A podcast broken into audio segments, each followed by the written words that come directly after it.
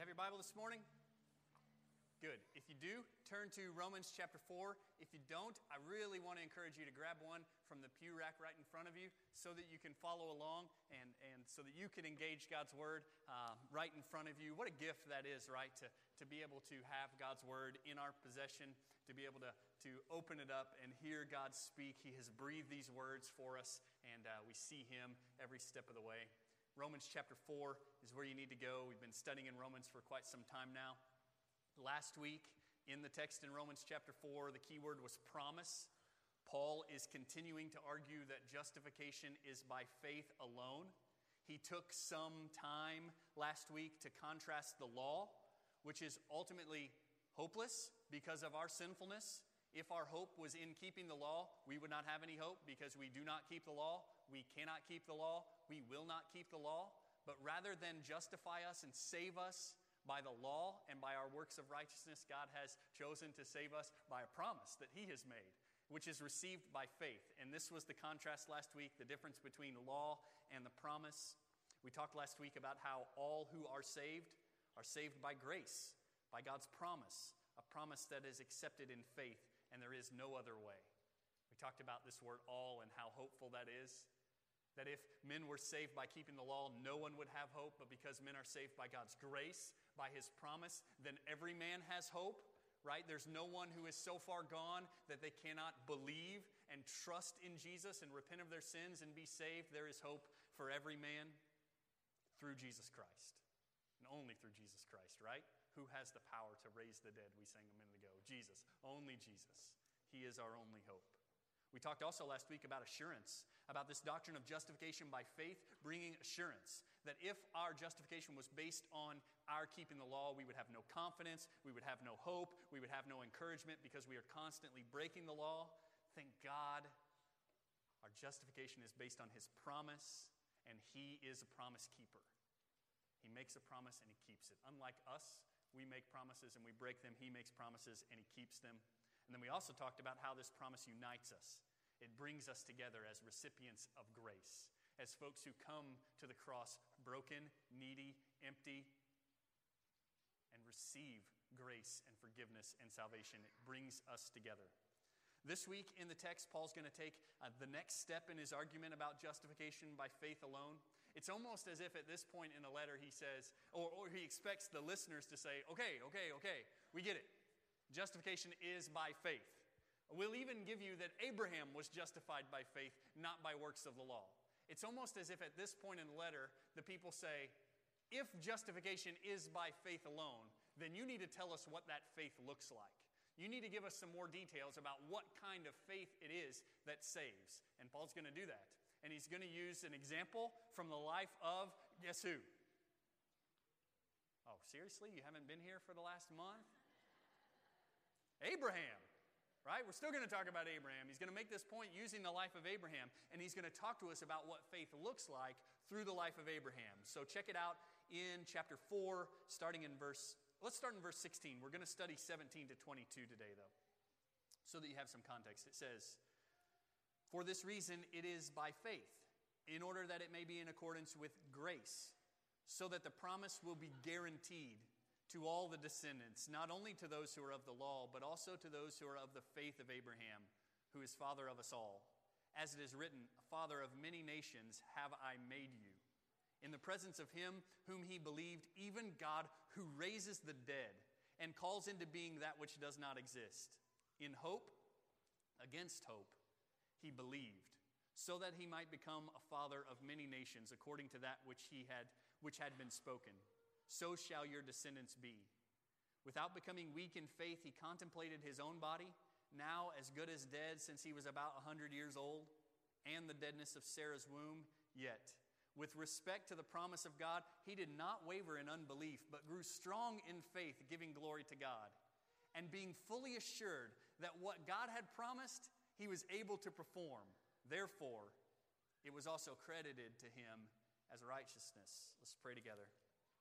God, thank you for uh, meeting with us already this morning, for teaching us about your power, your grace, your mercy, your love, your glory. Thank Thank you for giving us your word to instruct us, to teach us about who you are, to teach us about who we are in light of who you are, to teach us about the gospel. God, I pray today that you will show us what faith looks like, what saving faith looks like. God, I believe that every person in this room has faith. But not all of them have faith in you. Some of them are trusting in themselves, some of them are trusting in riches, power. Some of them are trusting in false gods. God, I pray that today you teach us the most important lesson that faith that saves is faith in you, the God who raises the dead, the God who calls into being that which does not exist. It's who you are, God. Show us who you are, that we might trust and depend and rest ourselves completely on you and not something that we have created. So grow us today and change us by your grace. In Christ's name we pray. Amen. Amen. All right, so we're going we're gonna start in verse 17 today, and I, and I think that the most important lesson of the day comes from verse 17. There are going to be several implications and applications of this uh, throughout the rest of the text, but really the heart of it is in verse 17 as Paul highlights the importance of the object of faith. You see, it seems like that's really all that matters ultimately is the object of faith. It's not so much about the sincerity of our faith that matters, it's about the object of our faith. I was reading one scholar, and he said, A lot of men have had strong faith in thin ice and not lived to tell about it. You catch that? There are a lot of people that have really sincere faith in something that is not worthy of faith, something that is not strong, something that is not trustworthy. You know that in a couple of weeks, um, four of us from First Baptist are going to travel to Central Asia and, and meet with our friends who have moved there and minister to them and with them. And uh, we're going into a place where people have strong faith. Um, it is a Muslim culture, uh, people believe strongly. I do not doubt the sincerity of their faith at all, but the object of their faith is flawed. The object of their faith is weak. The object of their faith is wrong. If you remember, a few months ago, we had a video from them, and, and uh, they asked their son on the video, Do the people here believe in the one true God? Do you remember his answer? No. They believe in the false God. They believe. They believe. Maybe more than many of us in this room today believe in the true God. They believe in the false God. It doesn't matter about the sincerity of our faith as much as it matters about the object of our faith. And that's what Paul is going to teach here. That the object of Abraham's faith was not himself, it was not the world, it was not his riches or his power. The object of Abraham's faith was God who raises the dead. Look at it in the text. In verse 17, it says, As it is written, a father of many nations I have made you. That's the promise that we talked about last week, right? Abraham, the old man who didn't have any descendants, who didn't have any children, whose name was father of many, but he wasn't father of any, right? Abraham, this man, God says to him in this great promise, Father of many nations, have I made you, in the past tense when he doesn't have any children yet. That's the promise. And then look at his faith. It says, In the presence of him whom he believed. All of this happened in God's presence. God is the one in whom he believes. And then it describes God this way even God who gives life to the dead and calls into being that which does not exist. That's huge. Who is this God that Abraham believes in and is justified? It is, number one, a God who raises the dead. We see this, right? When you read the Bible, you see this. God raises dead people, doesn't he? He does it in the physical, right? We read in the New Testament about Lazarus, a good friend of Jesus, who dies. Jesus goes to the tomb. He's been dead four days right? Four days Lazarus has been dead. King James Version says, when they rolled the stone away, he stinketh much. He was really, really dead, good and dead. Jesus shows up and says, What? Lazarus, come forth. And what happens? Lazarus is alive all of a sudden. He was really dead, and he is brought back to life by the power of Jesus, right? We see it in the physical with Jairus' daughter. Jesus shows up on that scene. Everyone is distraught. This young girl has died. Jesus says, Get up, little girl. And what happens? She gets up. She gets up and she lives. We see that our God has the power to raise the dead in the person of Jesus Christ, right? Jesus goes to the cross, suffers the wrath of God for our sins in our place as our substitute, right? And he dies, really dies. In fact, the Roman soldiers made sure he was really dead. He wasn't swooning, he wasn't faking it. As many people believe, he was really dead. Remember, they shoved that spear into his side and out came blood and water. The only time that happens is if someone is really dead. So they buried him because he was dead. And three days later, he's alive. He's alive. He is alive. That's different from the other two stories because those people died again. But Jesus lives. See, our God raises the dead physically, but oh, so much more than that. He raises the dead spiritually, does He not? I've been raised from the dead. I heard a preacher one time at a college conference say the most profound thing. He said, You've got the most incredible story. Speaking to these believers, he said, You've got the most incredible story the world has ever heard. If you know Jesus Christ, your story goes like this I was dead, and now I'm alive. And Jesus did that. This is an incredible thing that I stand before you today as one who was dead and who is now alive because of God's grace. Abraham believed in God who gives life to the dead. Ephesians chapter 2 says this And you were dead in your trespasses and sins, in which you formerly walked, following the course of this world, following the prince of the power of the air and the spirit that is now working in the sons of disobedience among them, we too all formerly lived in the lust of our flesh, carrying out the desires of the flesh and of the mind, and were by nature children of wrath like the rest. But God, being rich in mercy because of the great love with which He loved us, even when we were dead in our trespasses, He made us alive together with Christ. By grace you have been saved. Abraham had faith in God who raises the dead. Have you been raised from the dead? Some of you have. Some of you have that story. Like if that happened physically in here today, if that happened physically in here today, if somebody died, like really was dead, somebody goes and gets the AED, is that what it's called? Put it on them, shock them, somebody gives mouth to mouth, resuscitates them. They were dead and now they've been brought back to life. How many of you would tell that story this afternoon? I went to church, went to church today, the craziest thing happened. Preacher just killed over. He's dead. His brother came up, Brought him back to life. The most incredible thing happened today at church. I'm telling you, something more incredible than that happens all the time at church. Jason talked about it, prayed about it over and over because it's what we desire. We want to see God raise the dead, and we believe in a God who can raise the dead. So it says in this text that Abraham believed even God who gives life to the dead. And secondly, he says, God who calls into being that which does not exist. This is incredible too. It speaks of his power. You see what we're doing here? We're laying out his power, that he is able to raise the dead, he is able to speak things into existence. You know how that, that's how the world was created, right? There was nothing, and God said, Let there be something, and then there was something. He didn't manufacture it with raw materials. He spoke into existence that which did not exist. Can you do that? I wish. It would have made this deck project that I did this summer a lot easier, right? Let there be a deck. And there was, and it was good. That'd be great, right? But it doesn't work that way with us. We don't have that kind of power, but God does. God says, Let there be light, and there is. God says, Let there be water, and there is, right? He speaks and he calls things into existence that did not exist at creation. But did you know that he continues to do that throughout Scripture? He continues to speak things into existence. He did that with Abraham.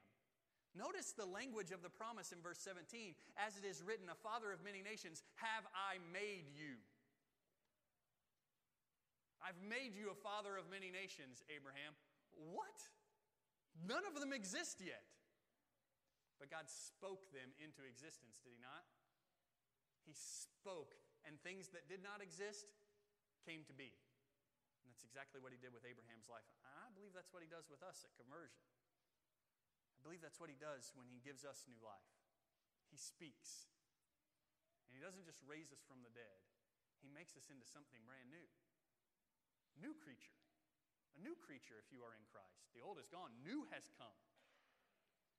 This is the God that Abraham believed in. He's not some pitiful, weak God who doesn't know what's going on or can't do anything about it. He is the God who raises the dead and speaks things into his existence.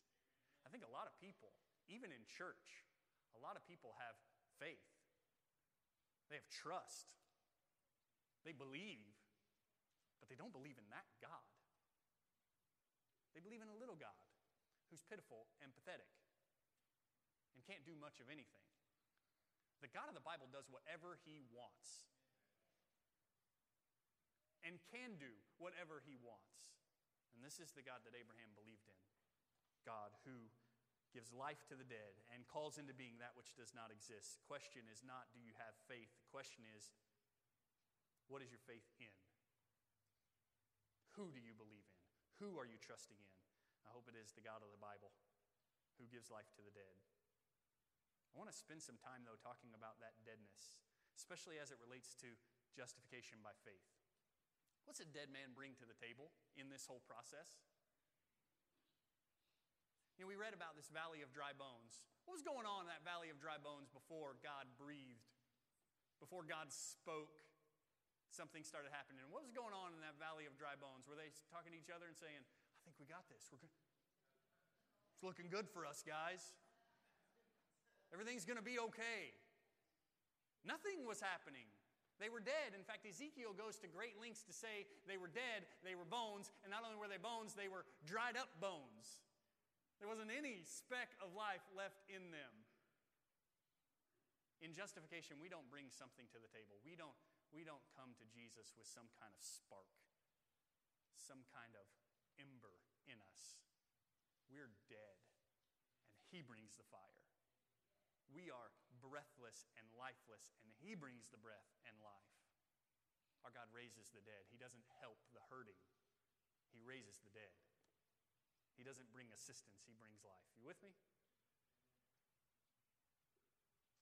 Look at verse 18. This is incredible. It says, In hope against hope, he believed, so that he might become the father of many nations according to that which had been spoken. In hope against hope. You remember the story of Abraham, right? We're going to talk about it more in a minute. He didn't have any grounds for hope, did he? In this promise. He didn't, he didn't look at himself and say, Yeah, that's, that could happen. Father of many nations, look at me. He didn't look at his wife Sarah and say, Yeah, that could happen. He didn't have any grounds for hope from a human perspective, did he? But he had every reason to hope, did he not? In hope against hope. He didn't have any human grounds for hope, but who had made this promise? God had made this promise. So does he have a reason to hope?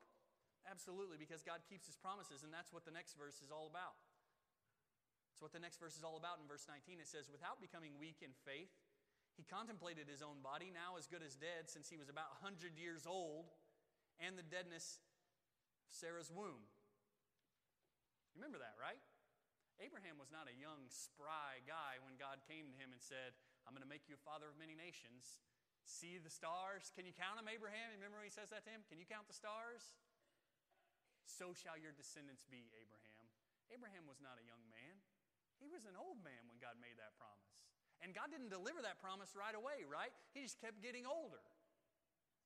But he doesn't ignore those facts. What I want you to see here is that Abraham does not say, based on the promise of God, that he would be the father of many nations. Abraham's reaction is not, yeah, I could, I could see that because of me. He doesn't say, oh, God, that makes perfect sense because I'm so strong, so full of life, so fertile, and so is my wife. No, he looks at himself and he sees himself truly, in reality. He acknowledges the facts and he says, I'm as good as dead. Can you imagine saying that about yourself? Look at me, I'm as good as dead. And look at her. How offensive is that, ladies?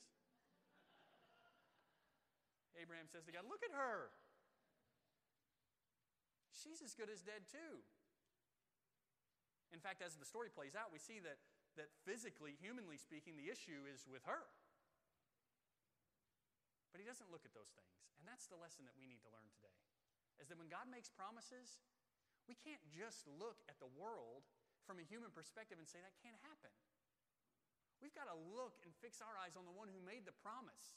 The God who raises the dead and calls into being that which does not exist. And if he makes a promise and says he's going to do something, he will do it, right? And there are huge implications for this all over the place. We deal with all kinds of hopeless situations around us when it comes to life and health and money and relationships. And so often we look at those things and we think from a human perspective they are hopeless. But I'm telling you, if God's going to do something in those situations, they are far from hopeless. They are as good as guaranteed, right? But maybe more important than that is looking at it from a gospel perspective. They're people in my life that when I look at, I think their situation is hopeless, that they are so hardened to the gospel.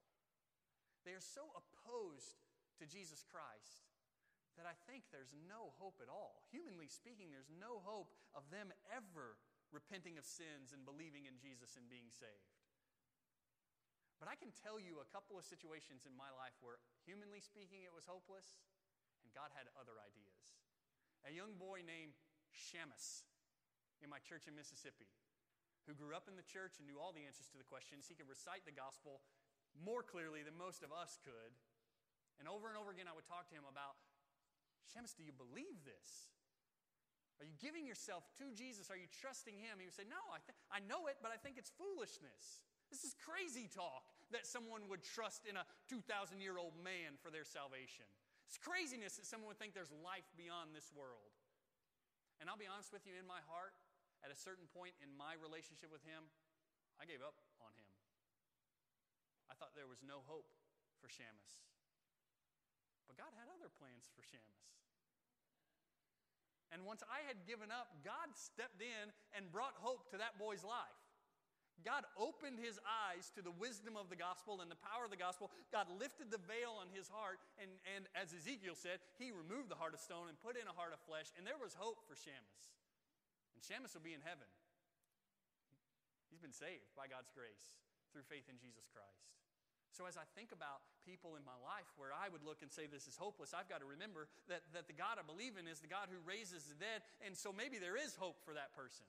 But maybe, maybe even more than that when I think about certain people groups scattered across the planet. When I think about this trip coming up to Central Asia and I look at that people group and how hostile they are to the gospel message and how hostile they are to Christian people.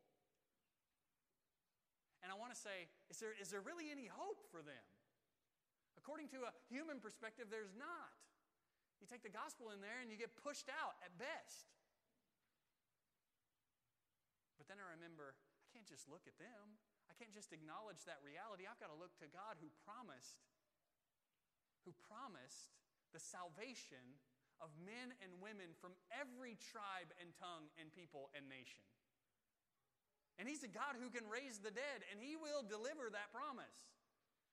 And so when we look at those people groups who are without the gospel and opposed to the gospel, we don't look at them with hopelessness. We look at them with hope because our eyes are fixed not just on them, but on God who has made promises. And that's what we've got to learn to do in all of our lives. Not just look at our circumstances that seem hopeless, but look at a God who makes promises who is able to fulfill them, right? And that's what he says Abraham did. Look at it in the text Without becoming, verse 19, without becoming weak in faith, he contemplated his own body, now as good as dead, as he was a 100 years old, and the deadness of Sarah's womb. Verse 20 is astonishing. It says, Yet with respect to the promise of God, he did not waver in unbelief, but grew strong in faith, giving glory to God. Did any of you read this and think, Whoa, wait a minute? Paul, do you not know about part of Abraham's story? Paul, have you not heard that after God made the promise of a son, that Abraham and Sarah got impatient because God didn't quickly fulfill that promise and they took matters into their own hands and they brought in Hagar, Sarah's maid, and Abraham conceived a son with Hagar who was born and who was named Ishmael. That doesn't sound like not wavering in the faith. That doesn't sound like being strong in the faith. That sounds like doubt and struggle. And it was. It was a moment of doubt and struggle. But that moment of doubt and struggle is not what marked Abraham's life. Track with me here because this is going to be good news for some of you. That moment of doubt and struggle where Abraham took his eyes off the Lord, started looking at the flesh, started trying to figure out ways to make things happen on his own. That was real and it happened, but it wasn't the trajectory of Abraham's life. It wasn't what he was known for. So I want you to be encouraged by that today. There's not a character in Scripture apart from Jesus Christ who walks without one of those moments. There's not a character in Scripture who walks the perfect life of faith and never has a struggle and never has a doubt. The question today is Is your life marked by faith and faithfulness, or is your life marked by doubt? if what Abraham was known for was incidents like happened with Hagar and Ishmael, then we would not say he was justified because he didn't really trust God. But that was a blip on the radar of Abraham's life. And if you're maybe in one of those blips on the radar, press through. Fix your eyes on Jesus again. Listen to the lessons in Sunday school for the last few weeks. Hold fast to Jesus and don't be consumed by the things of this world.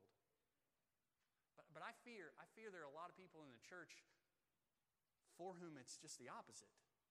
The general trajectory of their lives is doubt and lack of trust and lack of faith. But they've had moments, moments of faith, moments of trust, moments of belief. And because of those rare glimpses of faith, they think they're okay. And what I want to say is, I don't think you can say that. I don't think you can say everything's going to be okay. Because the trajectory of Abraham's life was faith and faithfulness. He had some hiccups, no doubt about that. But generally speaking, he was a man of faith. What's the trajectory of your life? That's the question today.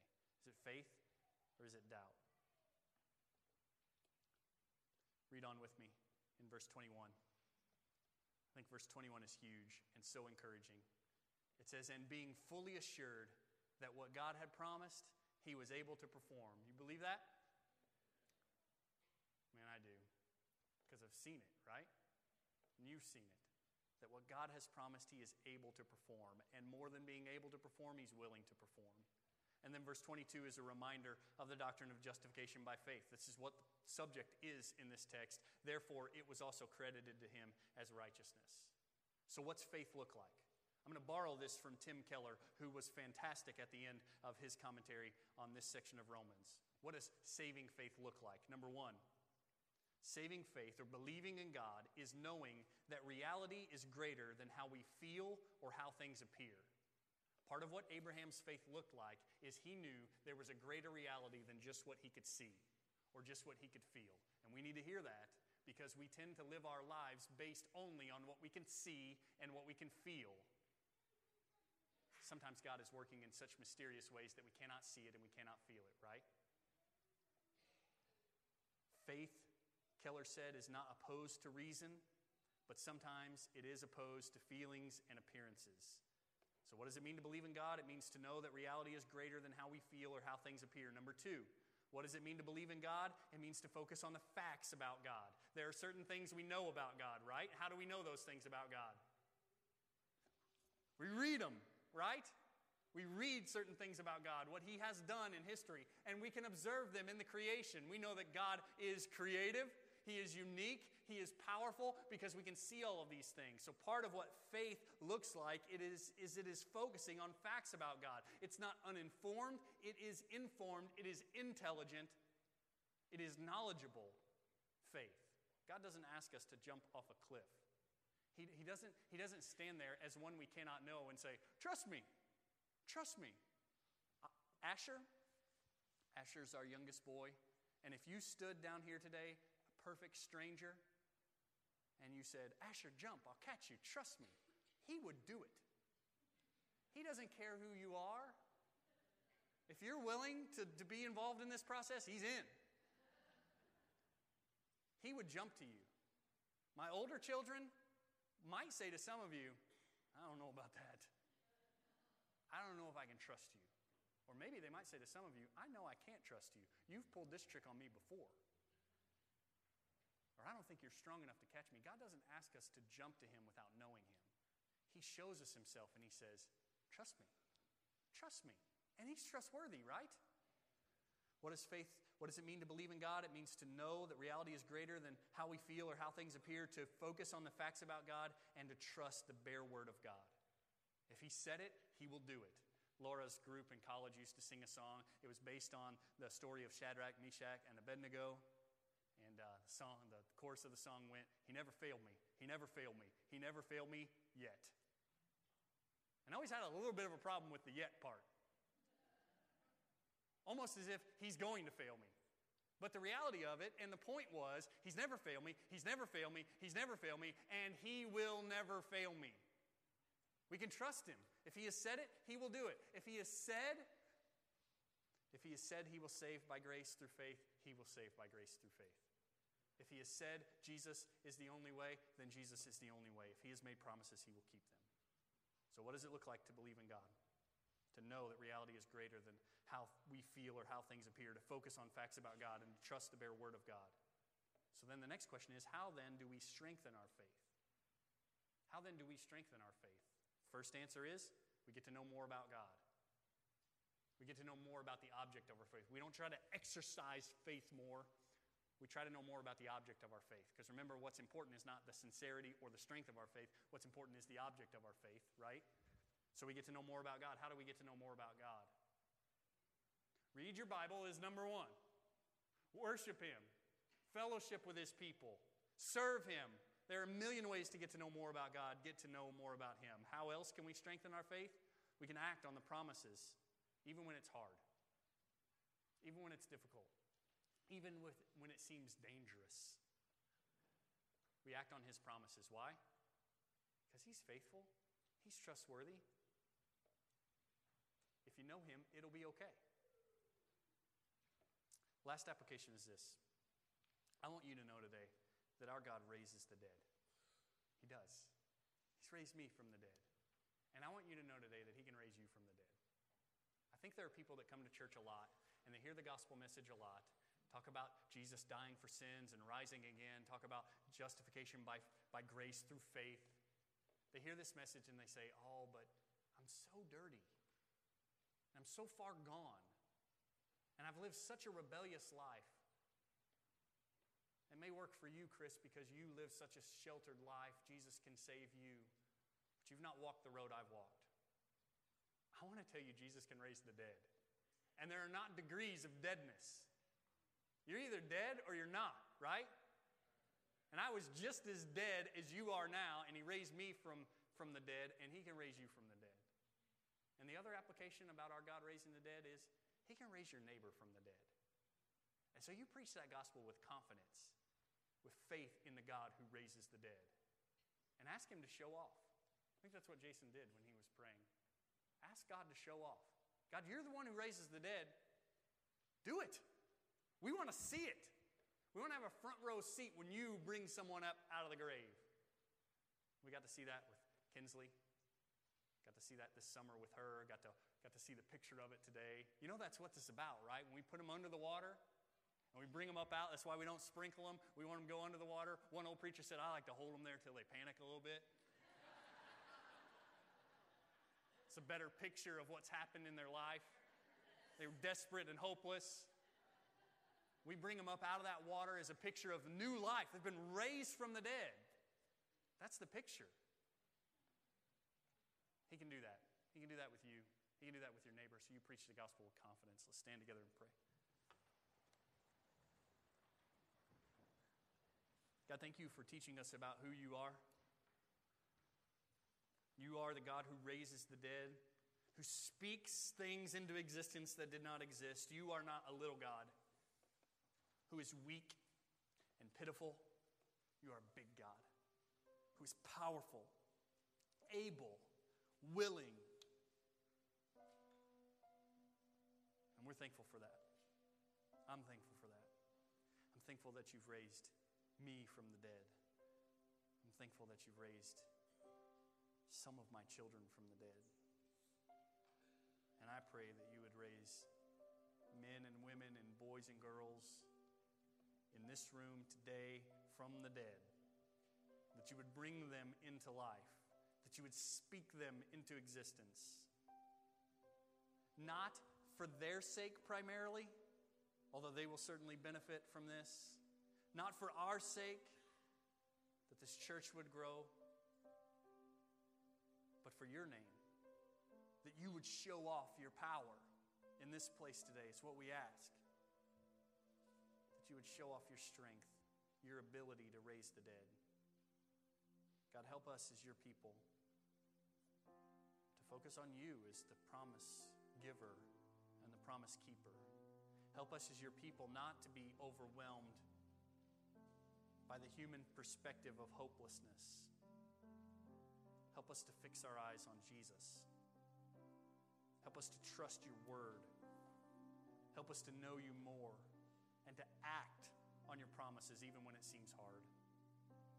God, help us now as we respond to you in Christ's name.